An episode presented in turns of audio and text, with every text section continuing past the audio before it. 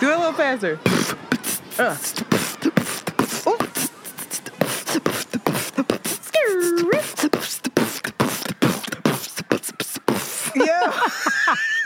I'm a rapper. You still got it.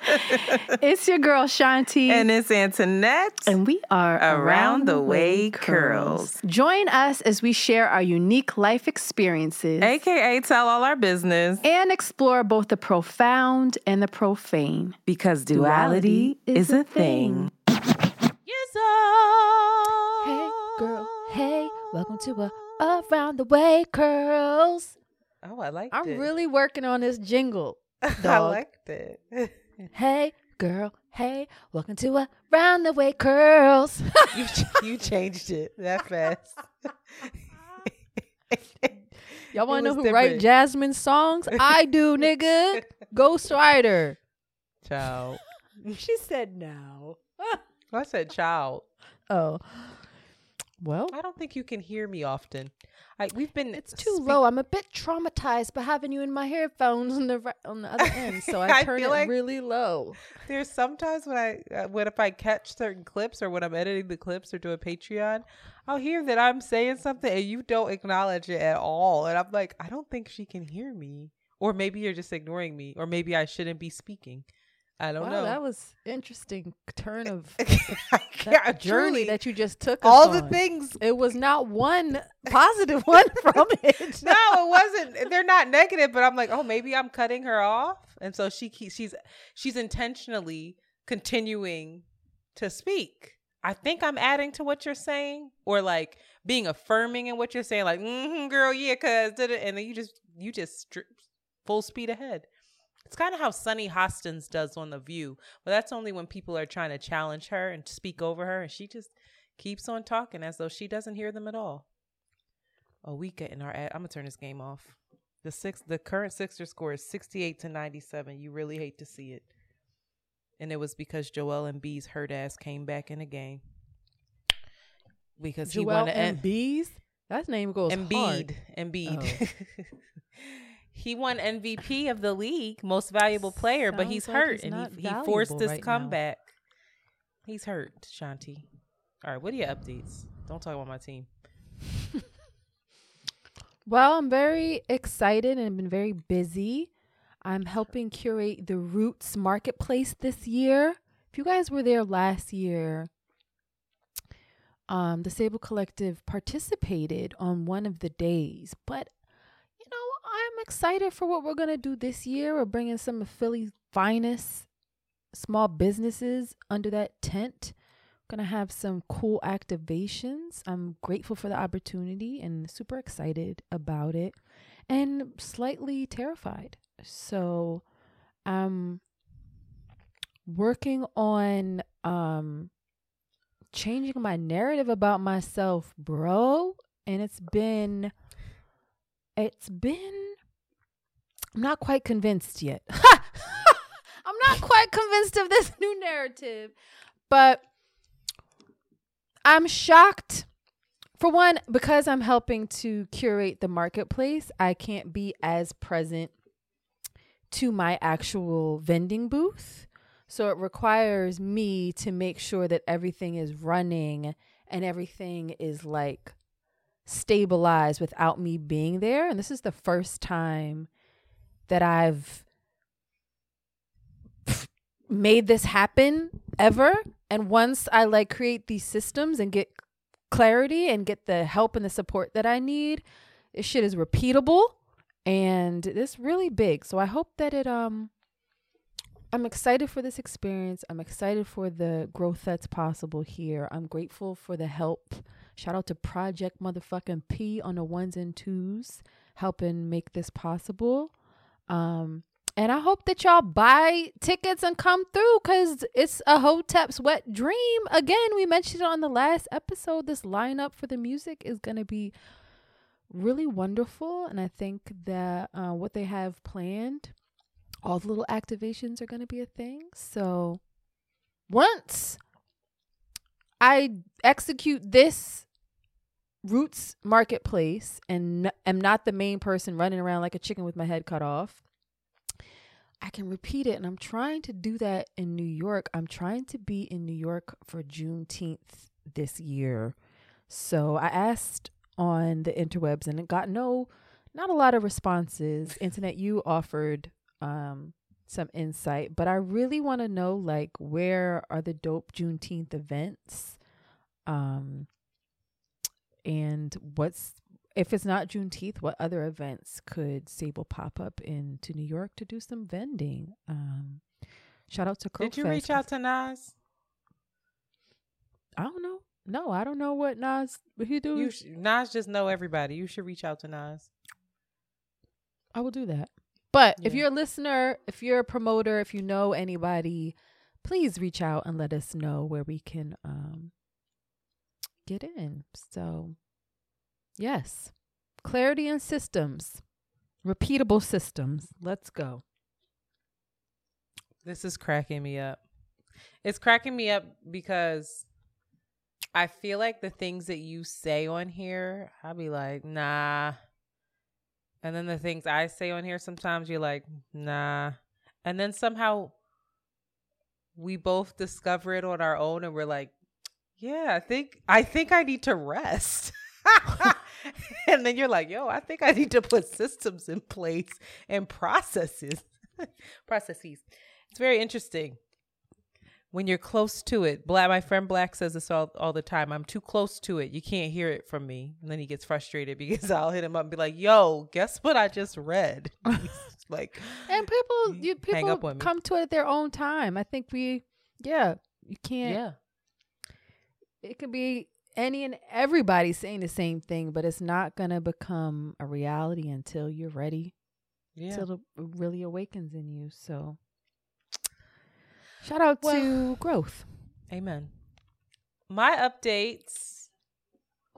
I realized the other day, so I was talking to, who was I talking to? I can't remember. I'm talking to somebody about social media, and they were saying, or just about my life, and they were like, nah, like people are always saying, yo, that's cap. There's no way that you're not out and about and gallivanting and having a ton of fun and being hella social and dating and living it up. And I said, why do y'all think that? And they were like, I see you on social. And I said, wow, that's it. I said, what y'all need to understand and what I'm understanding is that because I'm so isolated due to overworking, that my social life, 90% of it, I would say, 85 to 90 is social media.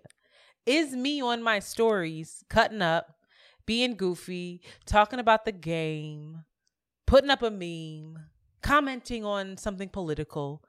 That is my social time. That is how I connect with community. Mm. And that is tragic. So I am actively putting myself in situation. I went out on a school night. Child, what day is it? I think it was Monday. I'm exhausted. I went to a friend's Met Gala viewing at a fancy hotel. And it was nice. It was fine. But I realized I knew 3 people there. I had met 2 other people there before. And I was so awkward. I think maybe I was awkward. My social skills are just not as good.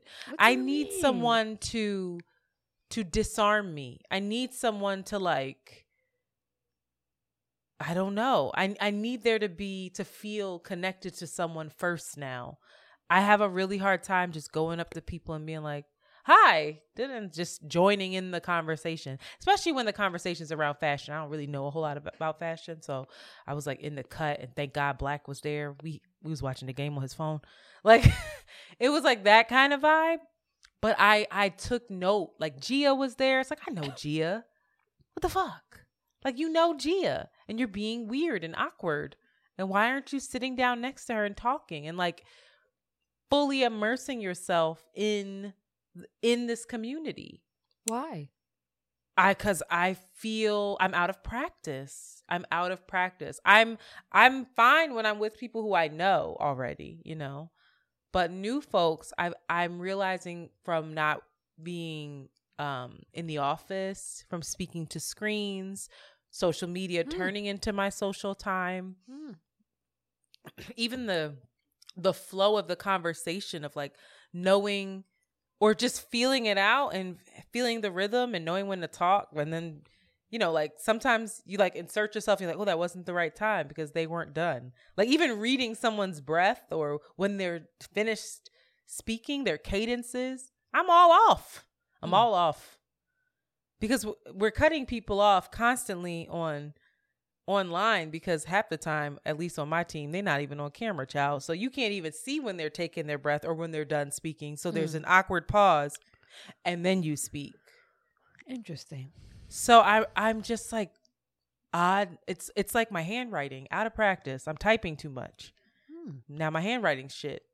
And also my social skills are lacking. They're lacking. You got to get out there. I got to get out there. Why not? No, I got to. So I'm going to attempt to, just be more, it's not inviting, but open. It's not open because it's not that. It's like engaging with people I don't know and curious about them. That's a good word. You know? That's the word. Yep. I love it. So I'm going to do that. Then I realized on social media, it's easier to do because most of the people I'm interacting with we have some sort of common ground because they know me. Mm-hmm. You know, they follow me. So they're responding to something that they know of me or they've heard me say, you know, we're familiar at least one way. So it's strange. Everything's strange. Also, I want to ask the Around the Way Curls community, please, I don't normally do stuff like this, but I would like some prayers to be sent to my mother's husband, who I guess I never say this, who is technically my stepfather. He is about to undergo some serious surgeries. And he's an older man. And I guess it's just dawning on me that our parents are aging. And it's very scary. And I'm going to go home and attempt to care for him. He's kind of a curmudgeon. And he probably won't want me to much. But it's serious. And my mom is really scared and... Mm-hmm. That's a big deal. This is very, very, very pivotal moment. And yes, prayers for everybody involved. Yeah. If y'all could send out just some healing energy, because child, I ain't even going to think about it. I'm just convinced. I'm like, he going to have this shit done. That's what you have to do. And come out as grumpy as he always is. Bless his heart and soul. And lastly, this will come out on Monday, and also tomorrow you can catch me on See the Thing Is 200th episode. Shout out to them. Yes. Making it to 200, doing their damn thing and inviting me on to celebrate with them. So that will surely be a good time. Okay, that's all. Please rate and subscribe and share. You know, I was begging y'all to rate and subscribe, and I don't think anybody did it. So I don't want to keep asking. It's sad. Let me see. Did anybody do it? Somebody DM'd and was like, I want you to know that I left a review today, but I don't see it. Oh, no, she did. Oh, no, they did. They did. I lied. It's a whole bunch of them. Oh, I lied. Shanti, look. There's a whole bunch. Thank you so much. Shout out to y'all. Look at you disparaging the community. It's reciprocity. I didn't see them. Apple must suggest. I looked yesterday like, damn. They was like, fuck y'all. No, they did. There's so many.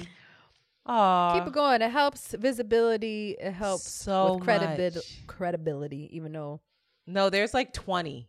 So wow. shout out to our community. That was amazing. I swear these weren't there yesterday. If you want to offer some financial support to Around the Way Curls, we would also really appreciate it. And we really need it. To be completely honest, it offers us the ability to, just like I said, create systems, create opportunities for other people as well. And it frees us up to be a little bit more creative in the content that we offer y'all. So please consider joining our Patreon, become our patron. Shout out to Mimi, Alexis, and Roshia. I feel like Roshia be coming in and out. Roshia be like showing up. Like, I'm going to take a break. I'm back.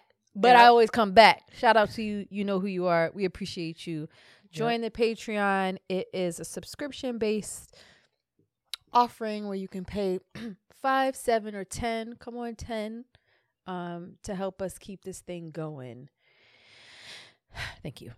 Also, don't you have you're providing? Also, I just did a Patreon an extra video. Shout out to April Pugh. Marion Pugh, she is the owner of Philadelphia Printworks. She's somebody that I have admired for a long time as a small business owner here in Philadelphia. So we have some. What is Philadelphia Printworks? Philadelphia Printworks is a social justice apparel company, and she started DIY by herself and made it to the likes of Megan Thee Stallion rocking her shit. So she is definitely somebody to look up to. And she just shares her experience. And yeah, I'm still figuring out what you guys want from this business content. Somebody commented and offered a suggestion. So the more suggestions that you offer, the more, you know, we're creating content that's relevant. And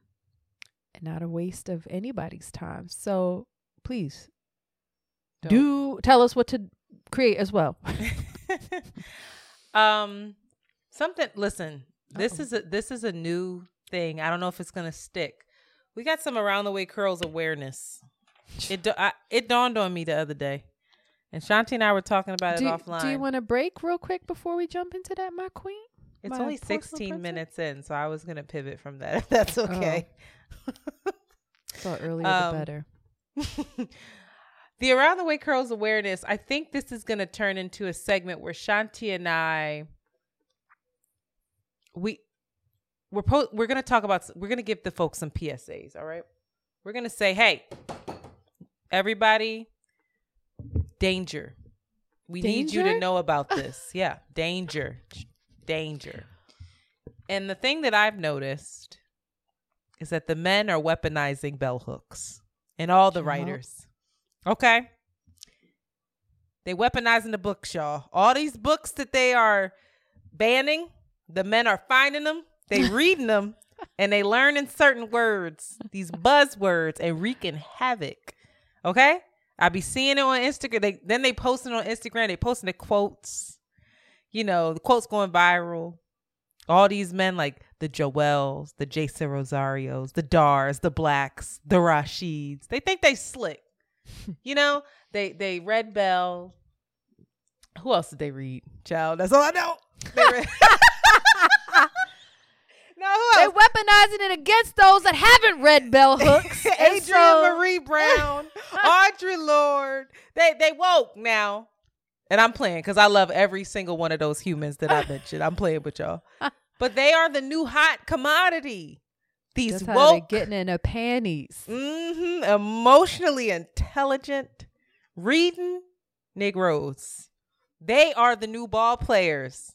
I'm seeing the shift. I'm seeing it. Their currency is up. And then they get to talking. I have watched it. You don't know how many people are in my DMs asking me about my homies. Oh my God. Don't let it be Black. Lord Jesus. Not that he's a photographer that makes curvy women look like themselves and showcases them in such beautiful ways. Then he's also an artist who's sitting there and doing his little dots and creating his beautiful, art and then speaking over it about mindfulness and meditation. Child, he eating it up. they eating it up. Okay. Now Black, I will say he could care less. He's a moke. I don't He's a whole other being. But I can only imagine. I have people in my DMs asking about Jason Rosario, child Joel, Dar. They wouldn't dare to ask about the other one that I named because they know the head would be taken straight off. Okay? But I need y'all to be aware that not all of these men are using their powers for good. The ones I named, I'm vouching for. Fuck with them heavy. I believe in them. But they're the others. You got to watch them. So if you hear a man saying words like grace, intersectionality, patriarchy, trauma, projection, therapy, the work, reflection, care, rest, love. You gotta watch them. You gotta watch them. Don't trust them. You gotta watch them. Listen, we're not well. They might be great. Again, well. I named many that are absolutely phenomenal beings. I vouch for them.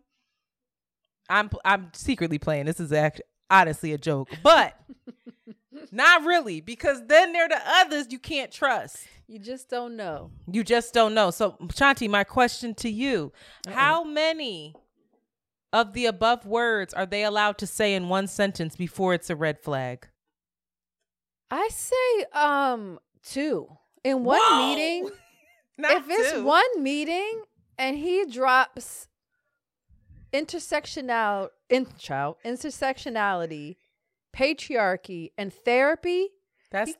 It's cap. That's three, Shanti. That's what I said. Oh, so he can drop two without it being a red flag. Yeah, three is cap. Wow. He's cap. Yo, I went recently to a mix it. It's possible cap. Because again, he just it's virtue signaling, which is also should be included on that too. All the words niggas are saying. What's the other words? Virtue signaling. We can't even say them. Capitalism. Oh, I forgot pleasure. Ethical. There's pronouns. Men. Put pronouns on there. Not pronouns. Y'all can't say shit. I don't trust it. Okay? Just don't speak. Poor men. They can't grow. They're like, there's no chance for growth. Damned if you do, damned if you don't. No, that's a joke, but it's not. So I don't know. Get in where you fit in. Make that make sense. Good luck. But ladies, I need y'all to know that I'm not playing matchmaker. I need you to get out my DMs and stop asking me about. Are they really in your DMs? Yes. Listen, Black is the worst one. Women are shooting their shot. I love it. Go ahead. Me too, but please go shoot your shot to them. Please get out my DMs, please. Lord, I'm like, y'all are hot to trot now. Relax. And you know what? I think I'm insulted because they don't even ask if it's a possibility that I'm dating them or if there's anything going on. They just be like, what's up with him? He fine, he bow-legged. I'm like, y'all really have no respect for me or yourselves. God damn, it's trickier, more and more problematic. All right, that was Around the Way Curl Awareness. You're welcome. Next week, Shanti will come back and let us know. She also has a theory about apparel. It's true. It's tricky. Men aren't allowed to wear clothing anymore either. No, we don't trust them. Don't speak. Things are red flags. Don't read books. Don't try to elevate. Don't try to elevate. And don't you dare not be elevated or not read a goddamn book. Hated it. Somewhere in between. But figure it out. Good luck. Let's take a break. All right. We'll catch you on the flip side. I don't want to sing. All right. Catch you on the flip side now. As a professional welder, Shayna Ford uses Forge FX to practice over and over, which helps her improve her skills. The more muscle memory that you have, the smoother your weld is. Learn more at meta.com/metaverseimpact. As you write your life story, you're far from finished. Are you looking to close the book on your job? Maybe turn a page in your career? Be continued at the Georgetown University School of Continuing Studies. Our professional master's degrees and certificates are designed to meet you where you are and take you where you want to go. At Georgetown SCS, the learning never stops, and neither do you. Write your next chapter. Be continued at scs.georgetown.edu/podcast. All right, bye. And we are back. Hot shit. I would like to encourage people to watch Couples Therapy. I've never watched it. It's Shanti really has. Oh, it's Chef's Kiss. So well done. I'm invested in it because my co-host from Can't Afford Therapy, Josh, is so on excited. This season. Yes. He's crazy. He thinks that no one's going to know that he's on this. I keep telling him, like, bro, I know that you went on there for real therapy, because that's his thing. He doesn't want to promote it because he's like, I really wanted to work with that therapist. It's the only reason why I went on that show. Heard you, King. But I keep telling him, like, you got to promote this. This is a thing. But he won't. So I'm going to promote it. He's on there doing the hard work. I'm sorry. He doesn't want to promote it because he thinks it'll be self. He just thinks it's like, promoting? I didn't go on there. Yucky? Yeah, I didn't go on there for celebrity or to be known. I really wanted to work with that therapist. And that was the end. That's the Lord's work. Yeah, for real. Those couples. He wrote the therapist. And asked her to work with them, and she was like, well, would you want to come on the show? And he was like, no. And she was like, but do you? And he was like, yes. And then he was like, maybe. But more than anything, I rest assured that it's the Lord's work that those couples are offering their situation, their examples, because every single couple has a relatable dynamic in their relationship that is so helpful for the viewer to watch and see. And it's less of like being a voyeur and judging them, and more being like, oh, I see myself in them. I love how they're working through this. It's possible. I'm going to use these tools for myself. So I'm very excited to watch it. I'm very excited for this new season. So is it on now? Is it on? Yeah, it's out. Started? And Yay. All of the episodes are available, so you can binge it. And it's on Showtime. How did I watch that before? I don't even got Showtime. You probably did like a trial. You can binge something in a month. I gotta get that thing back. In other news, Dear Mama on Hulu, story of Tupac and Afeni Shakur. It is amazing. Oh, I'm learning things about his mom, Afeni. Not his mom, Afeni. That is her name. She is not just his mom. That I never knew. And it gives you so much more insight into his psyche and into her. And there's a lot of Panthers, former Panthers, her sister. The story, it's so well done. I believe that the director I think he's the same director from like Paid in Full. Like he's that guy. He's also going to do the Snoop Dogg doc. And I think he's doing the Marvin Gaye doc after that. But he does really good work. And I'm only on like episode 3. But I would suggest that folks check it out, because I've read a lot on Tupac. I had like a major crush on him growing up, especially when I was in my Hotep phase, my revolutionary phase. And yeah, what a dynamic young being. Damn. Short amount of time too. He did a lot. But his mom instilled that shit in him early. She was incredible. She like raised up in like higher ranks within the Black Panther Party. And we all know that there was patriarchy, or is patriarchy, in many organizations around liberation and quote unquote, social justice. But wow, something that I learned, and forgive me because I watched this episode maybe like a week and a half ago, but there was, I think it was Harlem Hospital where there was a young woman with sickle cell anemia and they wouldn't treat her. Instead, they would just say, oh, she has a cold, and they sent her away. The mother went to the parties, like the Black Panther Party headquarters, and Afeni helped to organize a sit-in and demand that this child be treated.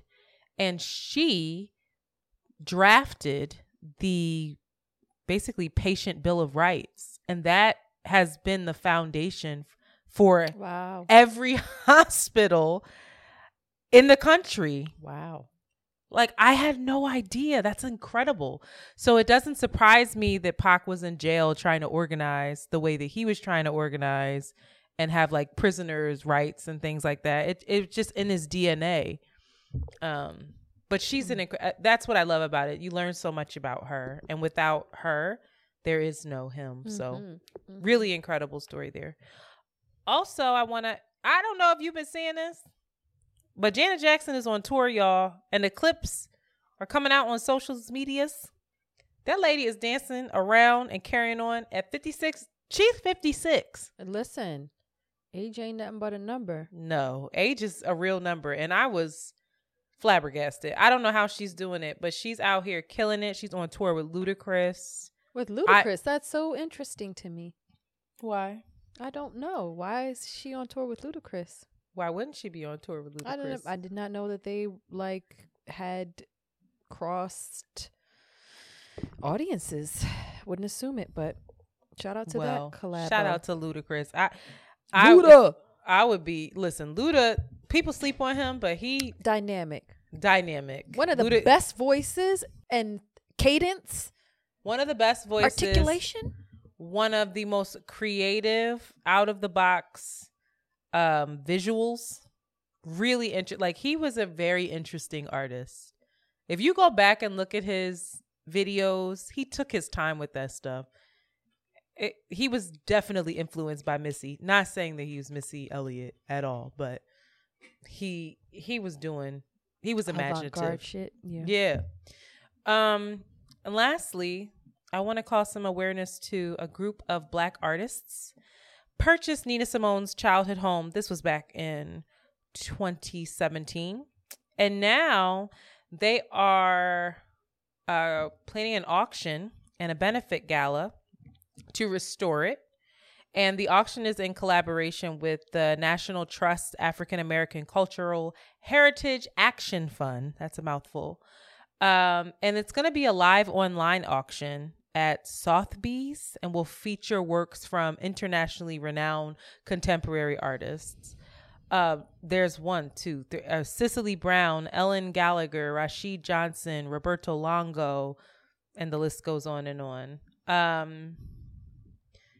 Yeah, I am trying to figure out where this auction is going to be, and I can't find it. So if anybody has any information, I know that it's coming up and that the auction will go live May 12th through the 22nd, but I know it's supposed to be online as well, and I can't find that information out. So if you have any of that information, let us know. But that's something to look out for, because I think that's a dope cause to get involved with and just support. If you're looking for art, you know, that would be something dope.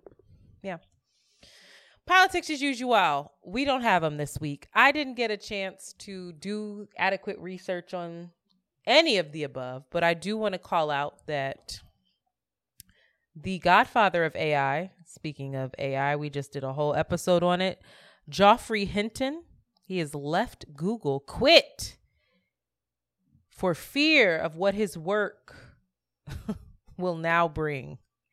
He said that he consoles himself at night, saying that, well, if I didn't do it, someone else would. He is terrified for what's to come when it comes to AI. So, he said he didn't quit because he has beef with Google and says that Google's handling it with caution. He quit just so that he could warn people. Yeah. Oh, no, I'm not saying he has beef with Google. But he's just like, Well, that's disturbing. Yeah. That feels a little bit. Is he telling us what a nigga need to do? No. Well, we gotta tap into Geoffrey. Again, didn't get to deep dive into that article as much as I would like to, but we'll be back next week. Also, next week we need to talk about Sudan. A lot going on there. It's very sad. Say a prayer to tonight. Again, can't deep dive into it because I want to be as informed as possible. And lastly, another mass shooting in Atlanta. That was around the corner from Big Shah. Really? Mm-hmm. Terrible. 5 women shot, 1 deceased in a medical center. This is the 188th mass shooting of the year. In May? In May. God damn. Yeah. So we will see what will happen. 188th? Mm-hmm. I looked it up. Now that I Googled. As of May 3rd, I'm sure by the time this comes out, there will be sadly more. It's just, I don't know what's going on. I think that they've added that. You know how they have warnings for like travel warnings for different countries? That's on ours. For people who are traveling to the U.S., that's a warning when it comes to danger. Oh, wow. And that's mass real. Shootings. Yeah. Wow. All right. Moving right along into pop culture. This is where we're going to stay for most of the episode this week. Go ahead, Shanti. Shout out to Jamie Foxx. Speaking of prayers and the power of prayer and hopefully the full recovery of our beloved Jamie Foxx. He recently posted on his social media, thank you for all the love. I feel blessed. So sounds like he is conscious at least and hopefully on his way to getting better. I hope he typed it. I don't know if he did because just earlier today they were asking, the family was reminding people to please pray. Girl. And so I'm just like, oh my God, I hope that he's okay. I really do. Oof, I hate it. And also someone that obtained images of him in the hospital, like with his eyes closed, laid back. So fucked up. For real? Such a breach of privacy. Yeah. It's so, ugh. But I don't know. Prayers to him. Please, God.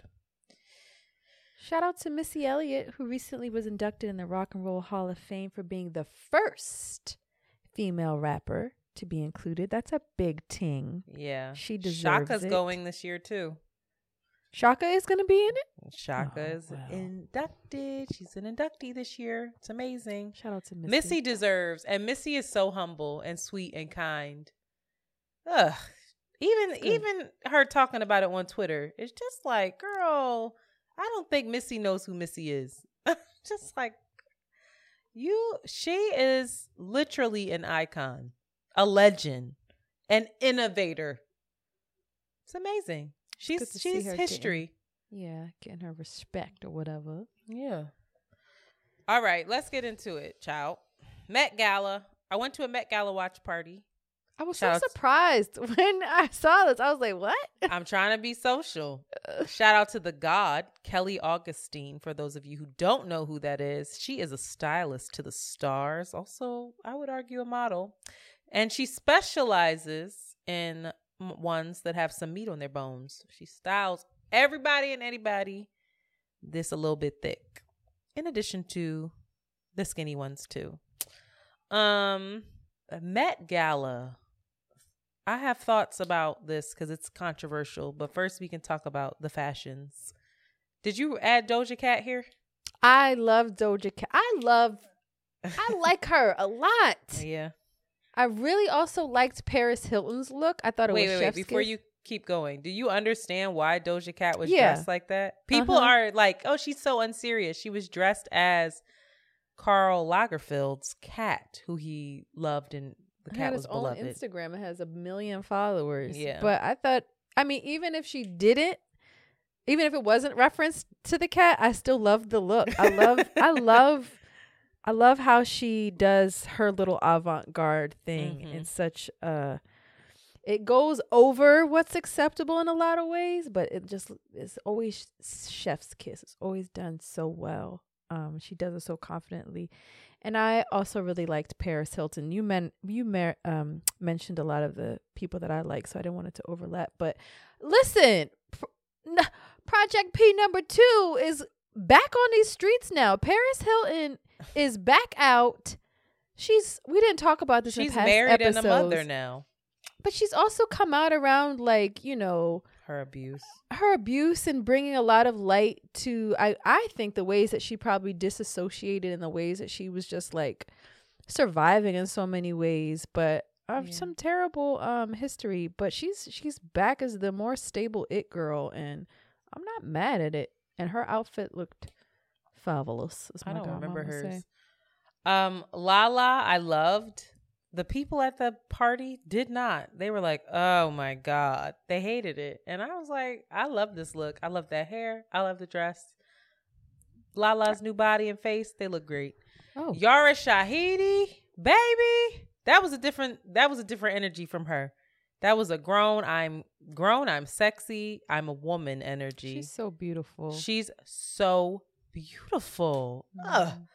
Cardi, I think. Cardi had 4 looks yesterday, but I think she really nailed that first one. I loved that it was more conservative for her. It was definitely his style, apparently, as I had to Google him at the party. Michelle, yo, listen, I love that woman. She looked angelic. I love her. And I think Tiana Taylor was the absolute best dressed, even though she had to hop up the stairs. Oh my God, she nailed it. From the ponytail in the back like him, to the glasses, to the Chanel tweed. Apparently that was all the things that he was. It was like, but it was her too. So everybody was just like, she won the night. Sabrina Elba, who is married to Idris Elba. She got this pixie cut wig that's a beautiful lady. That is a bitch. She looks like the Oscar statue. That's what like a bronze Oscar statue. She's just like, somebody needs to, study her jeans. That lady, her skin, her aura. I can completely understand. He talks about seeing her. I think she was a waitress at a restaurant and he was like, whoa. Who are you? Hold up. And then she's just really regal. I've listened to some interviews of hers, and she's just a brilliant kind of behind the scenes bombshell powerhouse woman. Here for it. Let me see but the it couple, Carisha and Puff, child. They were the it couple over Rihanna and her boy? I mean, no, nobody's ever over Rihanna and ASAP. Duh. But Rihanna didn't show up, and she didn't show up for the actual coverage, the television coverage. She came fashionably late, and all we got to see was the damn Instagrams videos. But when Carisha, let me tell you, they were panned out. And all you could see, we were like, who is that? Is that Janelle Monáe? Because it was just like this kind of seashellish. It was gorgeous. Whatever it was gorgeous. And then when they panned in, they zoomed into that face and we said, oh, Carisha! Girl, the way everybody in that room screamed, it was a collective pride of like, look at our girl go. And she was still so herself. She was up there. I love her life. Lala put him on blast. Lala was like, so do y'all go together real bad? Like, what's up? And Puff did his puffy thing and was like, I mean, you know, she's like my date for the night. Like, this one of my best friends. We don't got to put titles on it. And she stood there like, yep, I'm 10 toes down. I feel good about this relationship. And then he was sweating from the question, child. I said, somebody get him a napkin. And she took her little beautiful angelic hand with her glove and wiped his brow. I said, wow. Whatever Carisha. Whatever it is, it's working for them. And I love to see it. Yeah, I agree. I love her life. Let's ruin the fun. Uh-oh. Met Gala controversy. So, Karl Lagerfeld, again, someone I know his face, I know his silhouette, I don't know much about him. And then as I was listening to folks talk, specifically Black was like, you know, he was like the worst, right? I'm like, what do you mean? Well, in the research that I did, Karl Lagerfeld, let's start off with fashion icon, similar to Anna Wintour. All right. He revived Chanel. He's designed for Balmain, Chloe, all this shit. Like, he had his own clothing line apparently, but like didn't spend much time on it. I don't know. I don't understand all of the fashion stuff, but he is an icon. He's someone who's just super innovative, whatever. But Karl had a lot to fucking say, yo. And I don't know if I bang with Karl. In 2012, he said Adele was just a little too fat. That's a direct quote. Then he told a German magazine that no one wants to see plus-size models. You've got fat mothers with their bags of chips sitting in front of the television saying that thin models are ugly. He also mocked the Me Too movement. This is a quote, what shocks me in all of this are the starlets who have taken 20 years to remember what happened, not to mention there's no prosecution witness. In response to models' safety, he said, if you don't want your pants pulled about, don't become a model. Join a nunnery. There'll always be a place for you in the convent. They're recruiting even. He was also criticized for his comments about Germany's 2017 decision to open its borders to Syrian refugees. One can't, even if there are decades between them, to kill millions of Jews so you can bring millions of their worst enemies in their place. Days later, he also added, the greatest thing Germany invented was the Holocaust. He also this nigga was against gay marriage despite being gay himself. Oh. I ask, why on God's green earth are we gallivanting at the Met and celebrating him? Janelle Monáe. I'm looking at you too, Queen. Because, you know, Janelle Monáe is like our LGBTQIA kind of like spokeswoman. Shit. Not Janelle, you putting that on that woman. I know, that's not right. But I like Janelle. I think Janelle. Or non-binary. She doesn't. Oh, non-binary. I didn't know that. Okay. Listen, even more reason. You think if he was against gay marriage, he would really be with this non-gender conforming stuff? No. I don't get it. Ashley Graham, maybe it's an act of defiance, but they seem to love him. They seem to exalt him. You know, Ashley Graham was there, and I understand it's like this very high-end social event. If you get to go, if you're invited to go, it's like a stamp on your social resume. It means you are of value. And we're going to get into this a little bit later. But I am just confused by the celebration of him. Should we overlook these comments? He honestly often doubled down on, and he never apologized for. Is this the very thing that's wrong with fashion and society? Does his contribution outweigh his bullshit? I don't know. What do you think? I mean, I feel like fashion is synonymous and has always been known for and has slowly we're seeing it crack, but not really. Being super exclusive. It is all of the. It is about exclusivity. It's about clicks. It's about having access. It's about so much of fashion. When you talk about the collections, is like they're one of a kind, handmade things that are kept in its house that not everybody has access to. It's all about. It stands for that in so many ways, what to speak in class, in sex, in race, in gender. It is completely against this new progressive, conscious way of it's not trying to change in a lot of ways, and it is what makes it what it is. Like being super thin has always been a problem, and everybody knows it. Everybody knows this is not a new thing.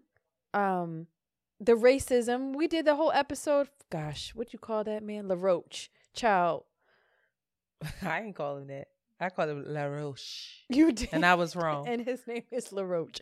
I apologize. Anyway, we're seeing these moments of it being cracked open, but I don't think there is any incentive to break that wheel, because it's so attached to status. It's so attached to status. The fact that Janelle Monáe's ass was running up in there for Karl Lagerfeld, it's absurdity. It's absurd in a lot of ways. Rihanna as well, though. Look at what Fenty stands for. All of it. It's just absurd. It's like, make it make sense. It doesn't make sense. So, Little Nas X. Lizzo. Little Nas X. It's interesting. It's almost like, it's crazy. I love it. It's absurd. And you know what? Sorry. It's easy, I think, for us to sit here and say that, because we ain't invited to this shit. You know what I mean? If we were invited, would we be like, oh, no, we can't go because Karl Lagerfeld was problematic? I feel like we might. He's also wildly talented, and it's always this question of separating the artist from the art. He was wildly impactful, highly respected, and made in amazing artwork that changed the game. Is somebody completely discredited because of that? I don't know. It should. I don't know. I don't have the answers to this. To me, it makes sense. I think it would be more cut and dry if he wasn't still alive. The fact that he's passed, I think that helps people be like, oh, well, you know, he had these problematic views and takes. That Holocaust quote was wild. That shit was crazy. But it was contradictory. I don't even understand. First he said, like, how could you like, what? Are you well? If he were still alive and they were honoring him, it would be much harder to get past these comments, because people would bring it up. People would challenge him. People would ask Anna Wintour probably more about it. It would be more topic of conversation. I feel like when people pass, their art lives on, and then we kind of let the other stuff go. I think maybe if you're Kanye, but like, again, we bring up Kanye West, and you have this artistic genius who said his shit about Jewish people. Right. Will he be honored? Again, it doesn't make any sense, but it makes so much sense. It works like clockwork. It's just a masterpiece of its insanity and hypocrisy and duplicity. It's almost beautiful. Oh, shit. It is. The fact that you have all these people. Yeah, that's wild to me. Celebrating. Gallivanting. I do want to say that Jamila Jamil, this is an actress best known for The Good Place.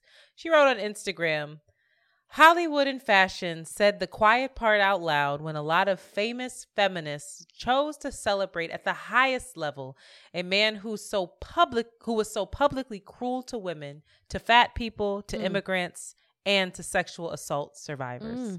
Wow. It's so weird. Double consciousness. We're unwell.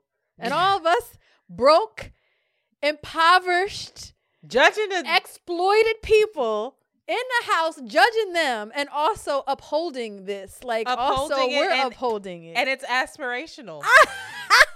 It's the craziest. Burn it down. There's no salvaging. Unwell. Seriously. We're sick. Yo, I don't care about this next topic, but go right into it. Brian McKnight. Ridiculous. You know what I said? Talk about Brian McKnight. Anyway, when I did the research, this is all old news. All I can say is watch out for Black Twitter, because it will bring your shit up out of nowhere. Brian was minding his fucking business. Brian McKnight. And first of all, Brian has a terrible record for physical abuse in his marriages and against women, some of which rang closer to me than I even knew. And he's been known to be estranged from his 4 biological kids and had like a really hard relationship with them. His black biological kids, to be very clear. He's black. Oh, this is about race on the low? It's also about race. Because the new kids are not, they're with white folks, I believe. With the white woman. She is Puerto Rican. I don't think so. Lilani Mendoza. That ain't no white woman's name. Oh, I apologize. Keep going. They're Brian calling her a white Puerto Rican. Then. Wrinkle forehead R&B crooner. That man has had a wrinkle in his forehead since he was 14 years old. He's had this intense brooding forehead that is I've always looked at. But anyway, he's blatantly. People are bringing this up from 2020, 2019. I think it's even going all the way back to like 2017. I think some of them are dated, but they brought it up. Now this is cold blooded, okay? This man has 4 kids, mind you, biological kids. He wrote on his stepdaughter's wrote about his stepdaughter, Jules. I became a girl dad because of you, and I couldn't have asked for a better daughter.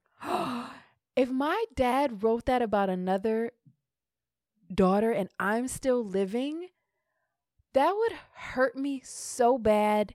He's gone on to say, to his defense, that, you know, he takes care of his kids financially, you know, that... Which is not taking care of them, but go ahead. And trying to make that it's just kind of like, yo, we just don't get, like, we don't get along kind of thing. Many of his kids have, both his daughter and his son have gone online to talk about their hurt and their confusion and their, like... pain that is reverberates throughout the entire family onto the grandchildren of Brian McKnight. At this point, he has he's also said too that none of the children before this marriage were children that he wanted, and so that is his defense. And he's also exalted the first baby. They did lose a child, but he said, you know, that he had with the wife he has now. Yes, and he thanked her for giving him, even though they lost the child, that he said this was the first time that he's ever felt like this kind of unconditional love and excitement towards fatherhood for a child that he's wanted. Like, you ain't had to say that, yo. Like, you're offering up stuff that's hurtful to your other children, whether you wanted them or not. You created them. And you're a little bit of a monster, a little bit. And you and I know personal information about him that he ain't right.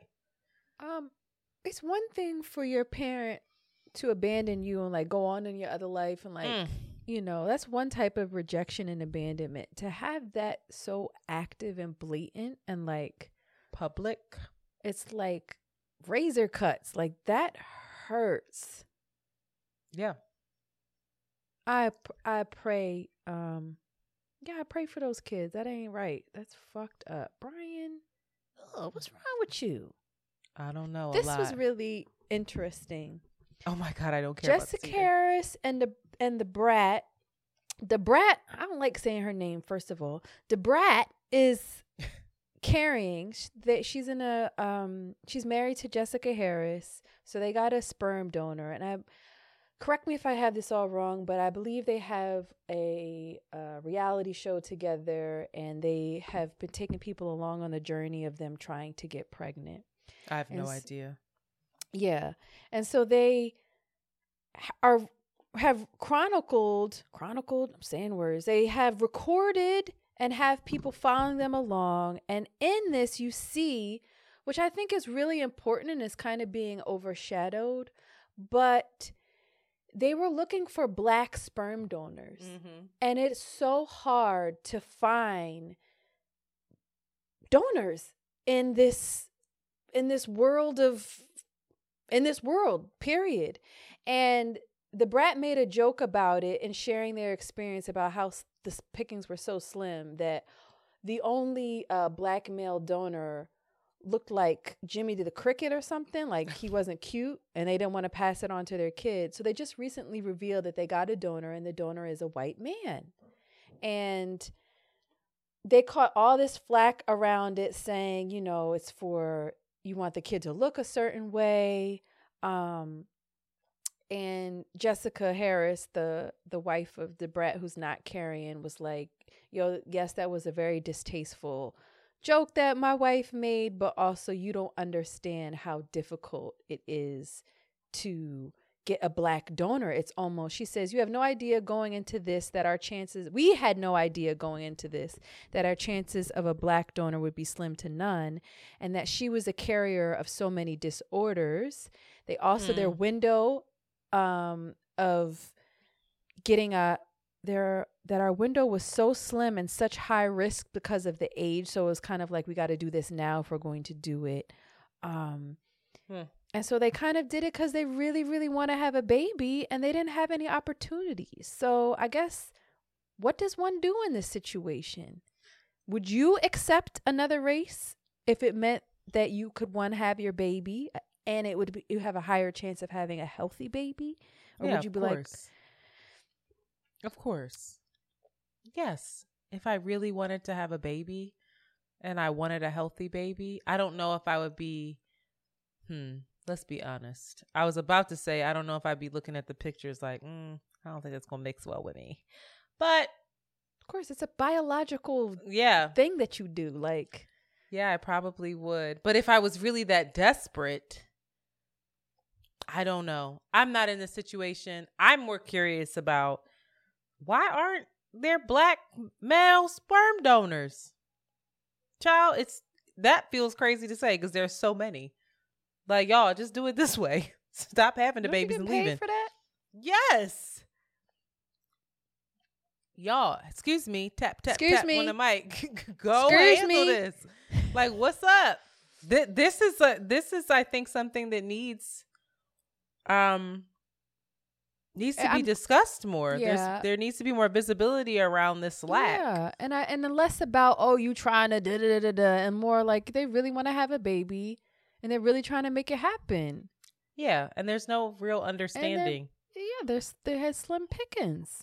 It also highlights just how prevalent colorism still is, and it's still deeply hurtful. So of course people are going to jump to that, and it's still a very real thing. And also how quick we are to cast judgment without knowing all the information. It was a distasteful joke that Debrat.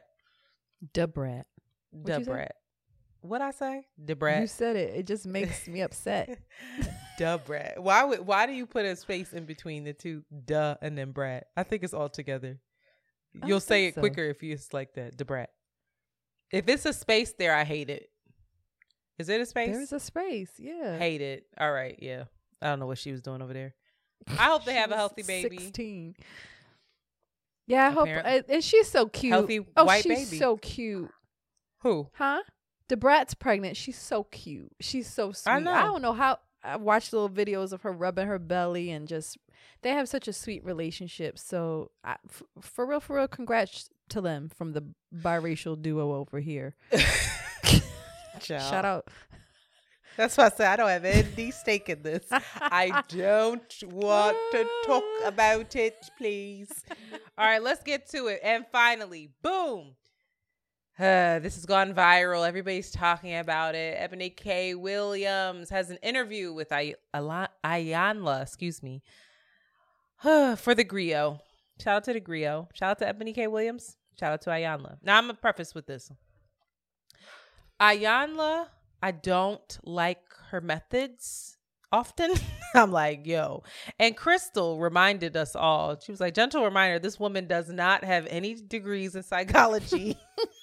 She is not a therapist. I actually do think she finally did get a degree in psychology, but I don't believe that she's a licensed therapist.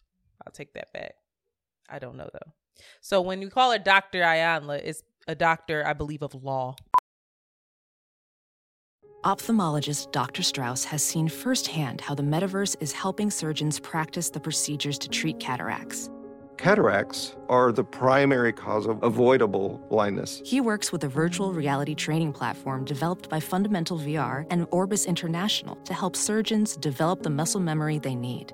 The result? More confident, capable surgeons. And even more importantly, patients who can see. Explore more stories like Dr. Strauss's at meta.com/metaverseimpact. Should have looked that up. Maybe you could look that up for me. Ebony K. Williams is a lawyer by trade, media personality, powerhouse, dynamic woman. Okay? I've had the pleasure of sharing space with her multiple times. She has been nothing but kind towards me, encouraging, generous, and pleasant. And I saw the first clip, you know, Ayanla, I don't even feel like playing it. Everybody's heard it. Ayanla.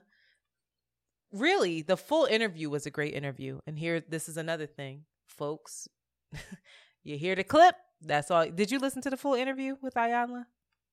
Mm-hmm. Okay. So we hear the clip.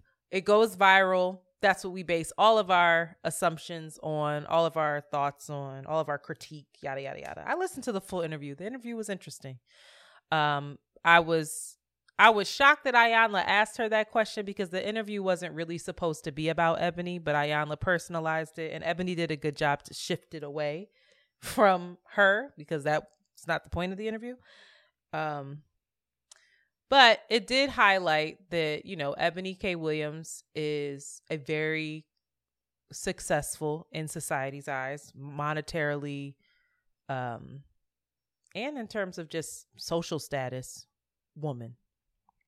And Ayanla asked her if she would date a bus driver, and Ebony was it's her face. It's the face and the purse slips. That's really what got me, because she's a media personality, and I think she meant it with her whole heart and soul. The idea of it was like, she said, if he owned a bus, like, got it. Now, I understood what Ayanla was saying when it comes to this, where she's like, no, see, that's a problem, because if he loved driving a bus, if he has great value systems, if he loves his mother, if he's ethical, all these things, then he should have a shot. I also understand Ebony's point of view of, listen, Ebony K. Williams, have amassed a certain amount of wealth.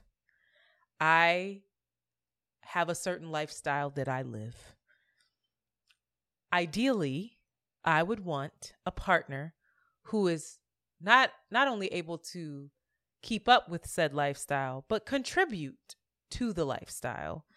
And, you know, that there's a certain, and this is not her fault, but this is just reality. There are certain rooms that she's going to be in that a bus driver won't. And that's not her fault. That's the way society is set up. So, unfortunately, that's not how Ebony said her piece about that. And I think that's what she was getting to. And I don't knock people for having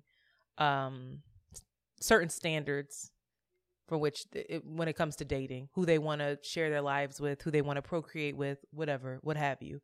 I do think that Ayanla definitely has a point where you know, that if you're saying that he has to be able to own the bus company or own the bus or whatever the hell it is, you know, you're limiting yourself, and you might miss out on someone who can offer you far more than what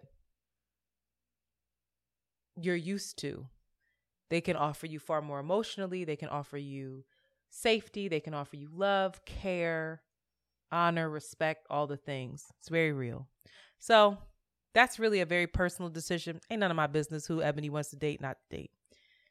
I got a bit disappointed with her. And again, this is not any diss. This is not, you know, me trying to shade anybody. But once she saw all the backlash from her saying what she said, she doubled down. And she doubled down in a way, I'm going to play the clip because I don't want to paraphrase what she said, but she doubled down in a way that I found to be disappointing.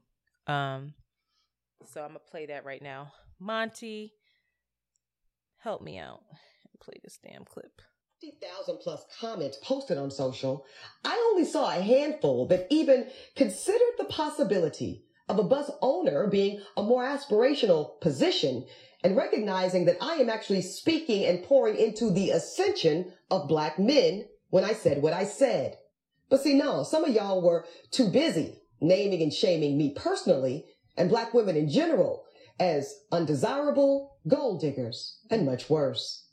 Now, I suspect that some of y'all are the same men that were bringing home C's and D's on your report cards, only to then be coddled by parents that said, well, that's okay, as long as you're doing your best. Well, listen, I love and believe in the excellence of black men. So no, my dear, C's and D's or any other form of mediocrity is not okay. No, I will not create a soft place for you or anybody that I love to fall comfortably into the bigotry of low expectations. So I'm going to say one more time, there's absolutely nothing wrong with driving a bus. My mother Gloria drove one for years. But could it be that black America has been sold a narrative of average, regular, and typical being good enough for us?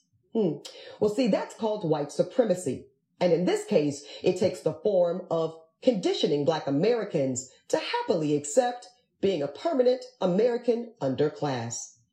But see, because I know the truth about black folk in America, no, average is not and will never be good enough for me. And the gag is, I don't think it's good enough for you either. Okay. So a couple things here. I'm going to take my time with it because I want to be intentional.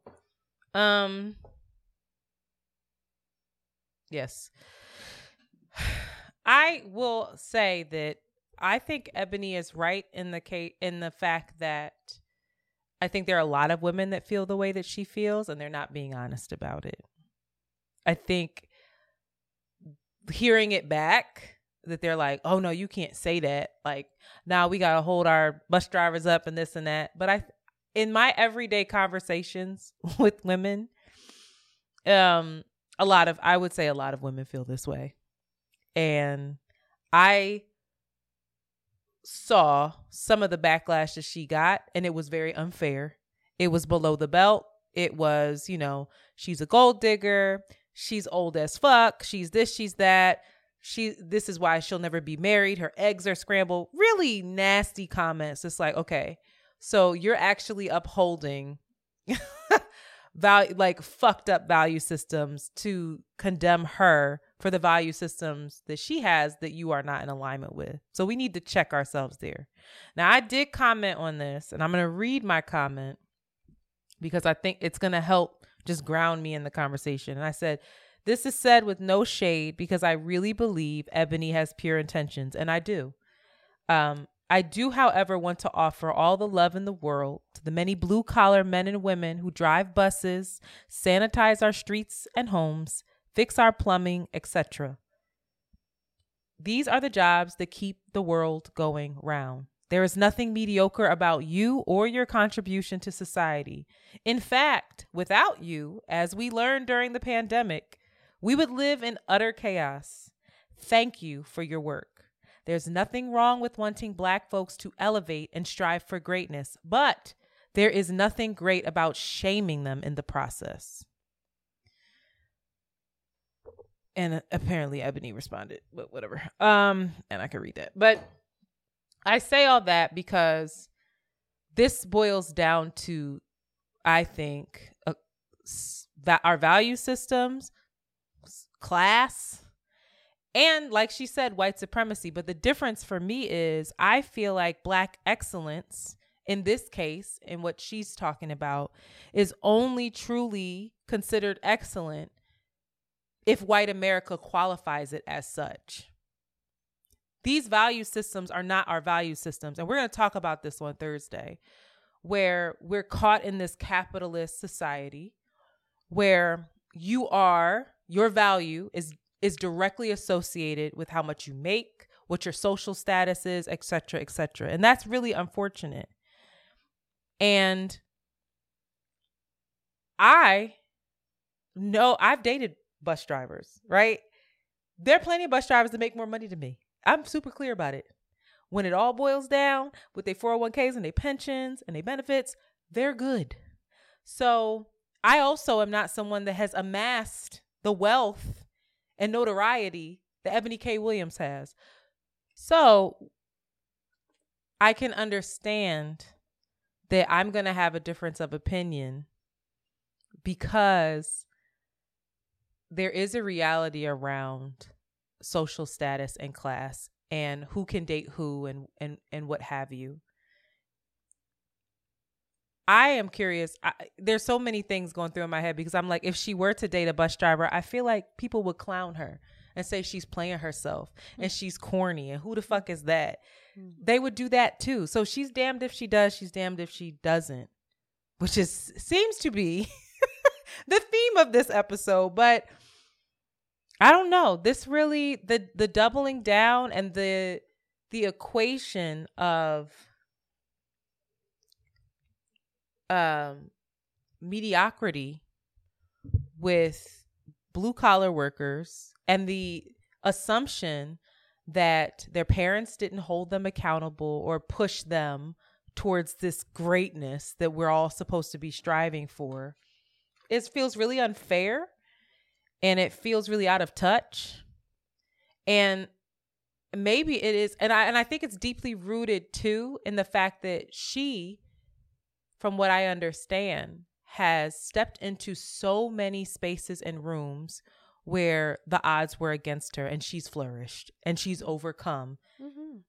And she went to, I believe it was North Carolina, UNC, University of North Carolina at 16 on a full scholarship. You know, she talks about being a beauty queen and being in pageants and being a runner up to this blonde hair, blue eyed woman. I think that there's deep pain there. I think that whatever it is that she's had to endure to get where she is something that it's a badge of honor for her and she should be proud of what she's done. But I think because she's had to endure that, she's failing to see that those systems are actually unfair. Mm-hmm. And that's not how we should be valuing mm-hmm. each other. Mm-hmm. Mm-hmm. So I don't know. I'll shut up. But and I can read. I think you've said pretty much everything. These conversations exhaust me, and I tap out, to be completely honest. And I feel like they are so polarizing, and it requires all of us to be hypocritical or like to confront the hypocrisy and the absurdity of it all, because I think it requires us to hold multiple things at one time, and similar to what you said, have a mirror to us in a lot of ways as to what do we really value? What is our idea of what success is, and one reaching their full potential, and what a successful life is, and what a full life is, as well as the idea that, again, and we'll talk about this, that our value and our worth is somehow connected to what our labor is, mm-hmm. which is just it has us all fucked up. And I think that this kind of conversation makes us see how fucked up we have it, and also how deeply attached we are to a lot of those ideas. Because similar to what you said, I don't think there's anything wrong with her saying that she wouldn't date a bus driver and that she wants somebody that is of a different class. I think that a lot of cultures, I'm watching Indian Matchmaking, and it's not about love. I knew you were going to say that. It's not about love ever. It's about how do our families link up? Like, what's your family's history? How much do you make? How are we compatible? How are we going to be complementary to each other to create a certain standard of life? And then, love comes later. And that's like, you know, the very notion of marriage or coupling had always been attached to wealth and property and like the sharing or the passing down of those things. So it's tricky. It's really tricky. When it comes to Black women wanting. That's another thing that we should talk about, is that a lot of people were saying, you know, Black women are the only race that are asked to date, quote unquote, down. Even the idea of dating down, even that verbiage bothers me, because there's so much in that, so right? Dating down. With shame, with judgment, with our worth being connected to what our labor, what we do. And I think that, you know, I don't believe that Black women should ever have to settle for less. I didn't see it as folks asking Black women to settle down. And again, I'm not commenting on the first video and how she feels. It's not my business. It's the second one that I'm like, okay, gentle reminder. I just want to say that these people that we all, and this is not, again, I'm not coming for her. This is for all of us to reflect on. How many times, you know, have we cast judgment on the porters or the garbage man or the bodega guy? Like, how many times have we been like, oh, it's no, like, why are you even hollering? Do you see me? Why are you hollering at me? It's the same thing as like Debrat looking at the man's picture and being like, oh, hell no. There's currency there. No matter how desperate she was for a baby, it wasn't going to be with that person. And we all have a right to have our preferences, but it is also, I think, our responsibility to analyze and reflect on said preferences and why. Mm-hmm. And I have to do it. Yeah. You have to do it. We all have to do it. I think we all have I think we're projecting, and this is the thing that gets that drives me crazy around these like big provocative conversations, is we're all just like projecting onto each other, because we're all in some way reflect the same behavior, ideology that she has, and we're just like, it's embedded in us. It's just a cacophony of people just, I said well, you said well, he said no, because and then it just shows all of the, I think what you said, the wounds and the consequence of how we got fucked up, how this idea that our worth and our value is connected to class and labor,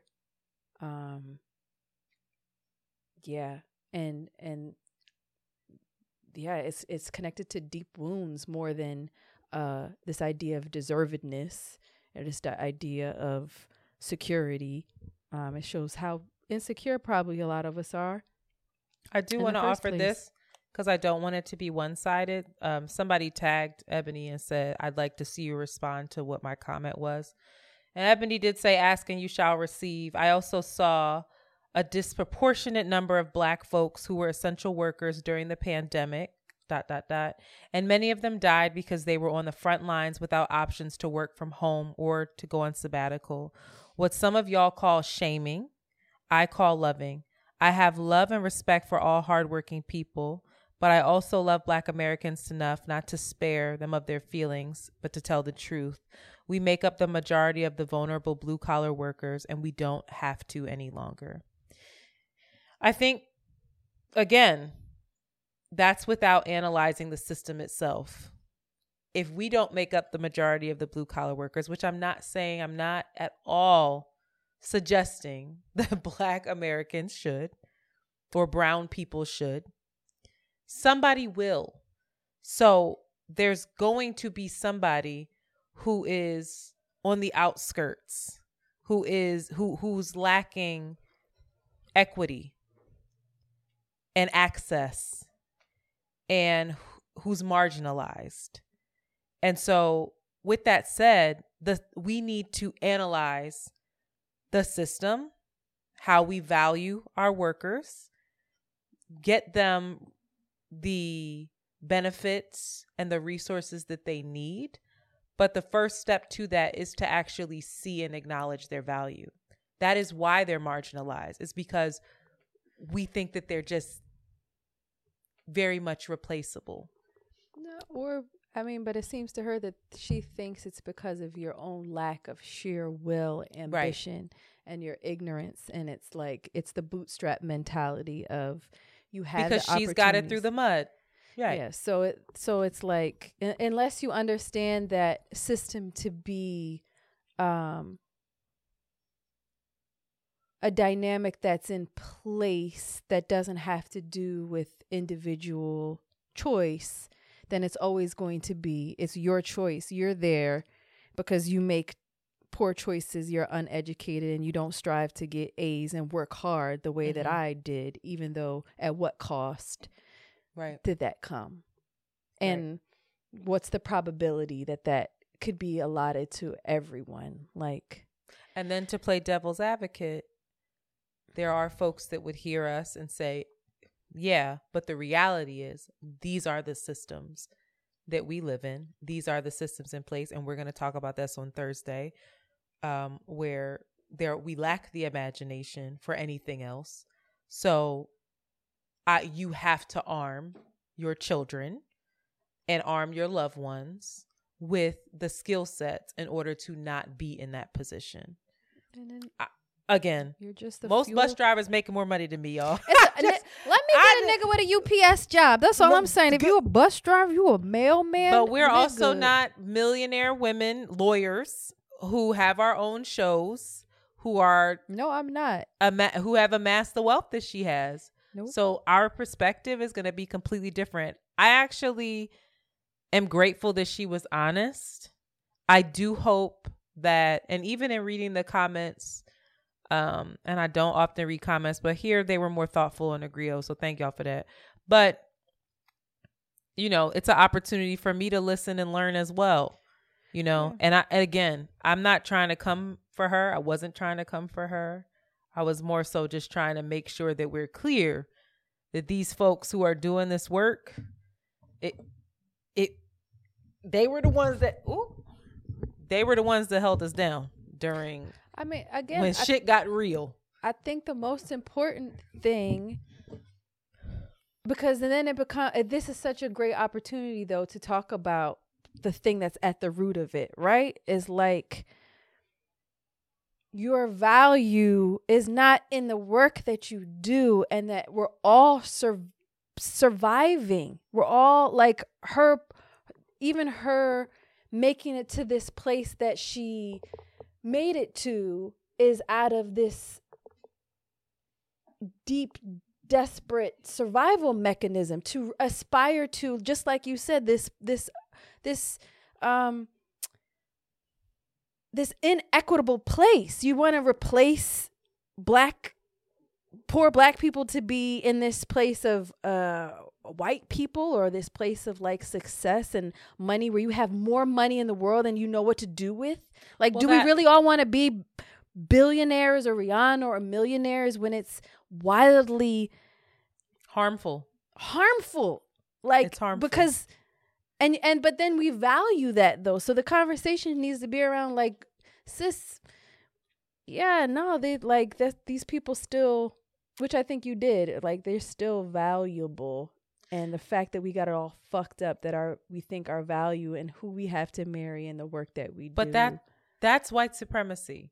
That's not the other way around. Supremacy and patriarchy. It's all in there. It's all of it. That shit touched everything. It's bell. Like, is what she say? Imperialist, capitalist, white supremacist, patriarchy. Listen, it's all of the things, and I really mean it when we talk about Black excellence, right?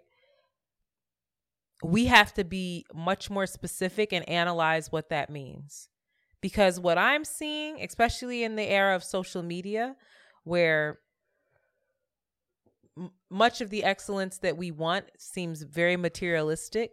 And I believe in luxury. I believe in leisure. I believe that Black folks, brown folks deserve nice things. I am in no way saying that we don't deserve nice things at all. What I am saying is this idea of Black excellence, like Beyonce goes to the Grammys. She wins all the Grammys award. We're pissed that she doesn't get album of the year. Why? Because the Grammys are what matter. The Grammys are where the white folks validate you. They say, you were good enough. She could win 1 billion BET awards and we don't look at it. We don't care. How many times were we pissed off that Jasmine did not win that fucking Grammy? You know how many other awards she has? NAACP awards, BET awards, all the awards. We didn't care until she got those fucking Grammys because we felt like, you know what? You are going to fucking see us and acknowledge us. We needed that validation. How dare you? And then you get it. And what does it mean? It's like we have to create our own value system. And I'm having a hard time with Black excellence at this point because I truly feel like it's only excellent if it's qualified by white folks. And that is a fucking trap. It's a trap. And I don't want to play that game. It's a dangerous game because once you get there, you're still not excellent. No, you're just a part of this inequitable system. You're just on the top. You're just the exploiter. You're just the one that has more than you need. Yeah. Well, I did have another clip, but we're going to go because we're tired. But I encourage folks to actually listen to the full interview with Ebony and Ayanla. It was a really great interview, and Ayanla drops a gem about feminism, honey. I said, oh, that's it. And it was good. Maybe we'll revisit that next week. But yeah, don't beat people up. When you see shit like this, I hope that you take a second to be like, why do they feel that way? Where are they coming from? Even if it does hurt, even if it is painful. I mean, where am I in this? Because she's not, again. Yeah. What you mean? Again, I mean, because like I responded to it because I'm of that bus driver class. Or we are all in this space of equating worth with work, yes, and our absolutely. Value. All of us. So we're like mad at her, but we all. I'm not mad at her. Are doing it. I'm not mad at her. That wasn't for you. We are shocked and we are like ready to critique her when it's like, nigga, us being a fish in the ocean, mad at her for blowing bubbles. Like, what? We in a fucking ocean. What I say, you know how many women I know that are like, listen, you hear our girl talk. We've all done it. I've done it. You've done it. We've all done it. It's just. So it's what she offered us is a time to reflect. And yeah. I think I put that on the thing too. We all need to take a look at ourselves. And how quickly we forget the value, the real value of folks. Do we even know? Do we even know? Could we even have a that's a whole other conversation. Do you even know what your value is outside of what you produce and your labor that you offer? You know who to does other know? People, either for money or not? No. I fucking know. What's her name? Cole Arthur Riley knows. She got an amazing chapter in that goddamn This Here Flesh. That it's book. For real. That's on dignity and your intrinsic value as a human being of God. Yes. It rocked my world. My world. I'm telling y'all, I've been talking about this book. You can't. What did Audrey say? You can't dismantle the master's house using his tools. I made that up, but that shit was fire. That shit was fire. But girl. I think it is. I think it's that you don't get rid of this shit by being the ones that are the rich ones.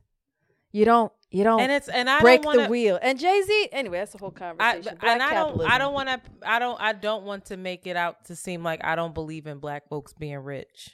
Being rich, there's actually enough money out here for everybody to be quote unquote rich. And that's the biggest part, girl. There's actually enough money for everybody to have their needs met and to have luxury and to have a wonderful quality of life. Have their babies be protected and educated and cared for. It makes you mad when you think about it. Yeah, I'm not knocking her for working as hard as she does or anyone to create the lives that they have for themselves. But those systems are a fucking problem. Anyway, somehow our pop culture turns into what feels like more self-work in politics. Shout out to us. What's the name of this episode? You was like, do you know what your value is outside of work? You might have said it like 5 times. I said, Cook, Shanti, do you know what your value is outside of work? No, absolutely not. Maybe that's absolutely the question. Not. Maybe that's the episode. Do you know what your value is? Do you know? If you think you a real ass nigga because you riding a bus, is that true? You think you a real ass nigga because you own a bus company?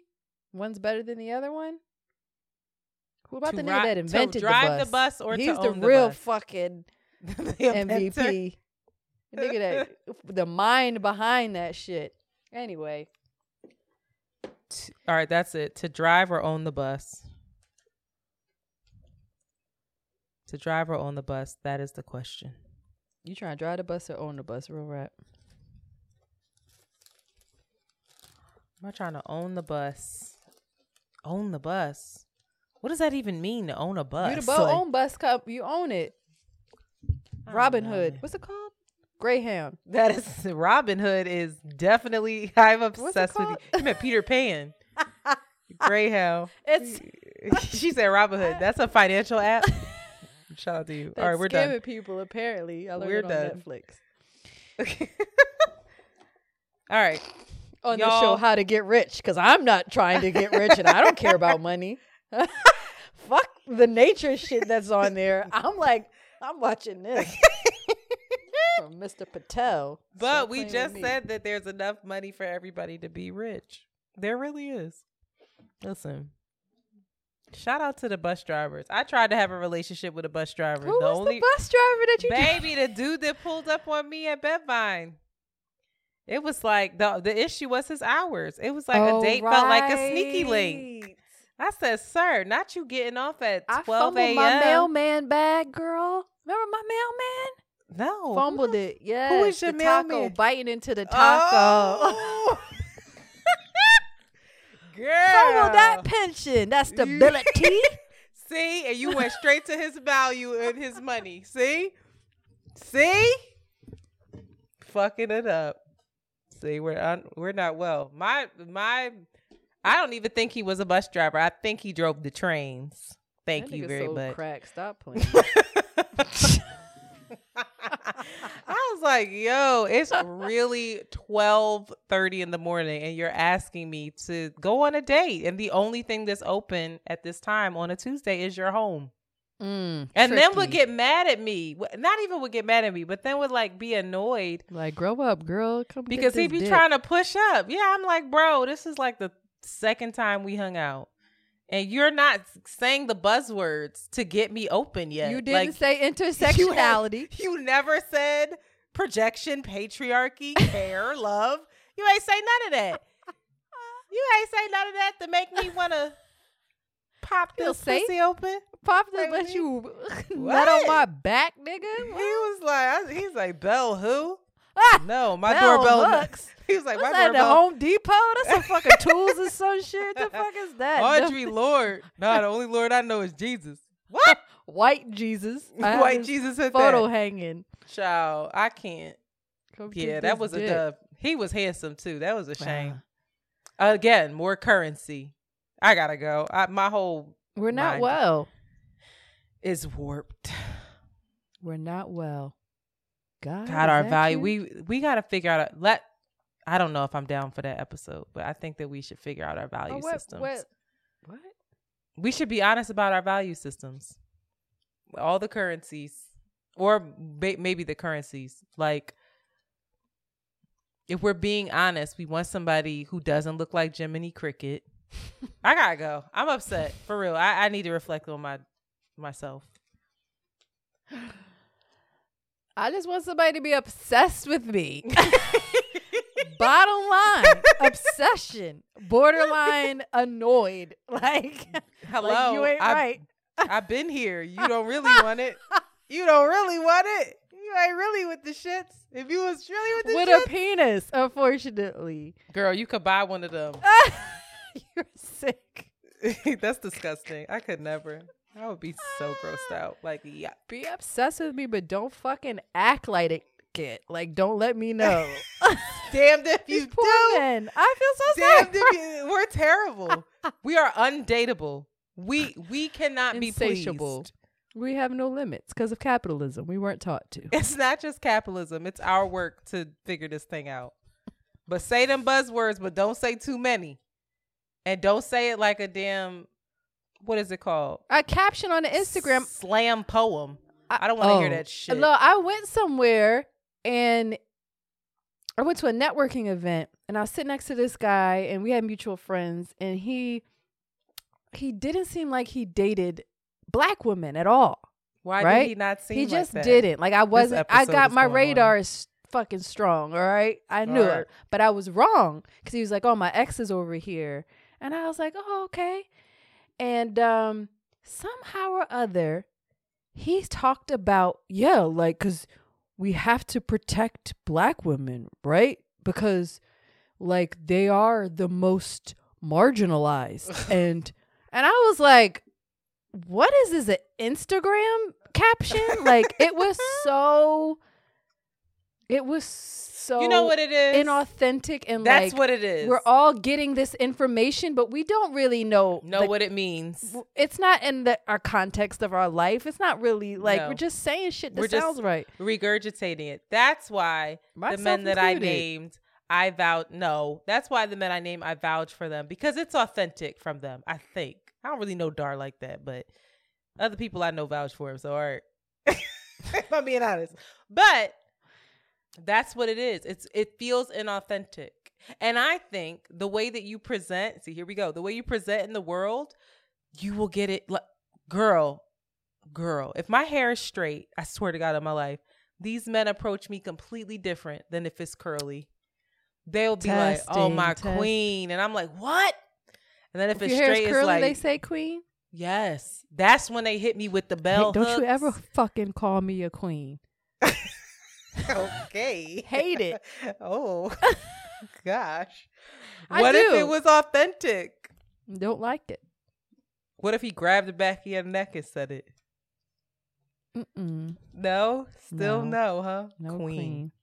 Unless it's ironic. If he said queen like being a jerk. Yeah, Rasheed says, peace, queen. Yes. Yeah, like I say king all the time, but it's usually like I'm so hard. You know, you lost the game. Oh. Sorry to hear that, King. Like, you know, it's a joke. It's a blatant undercutting, disrespect. Irony. Yeah. You could never. Disrespect me a little bit. Anyway. Show me that you have a what is it? Damn, what's the word? Not you. That's a currency, not knowing words.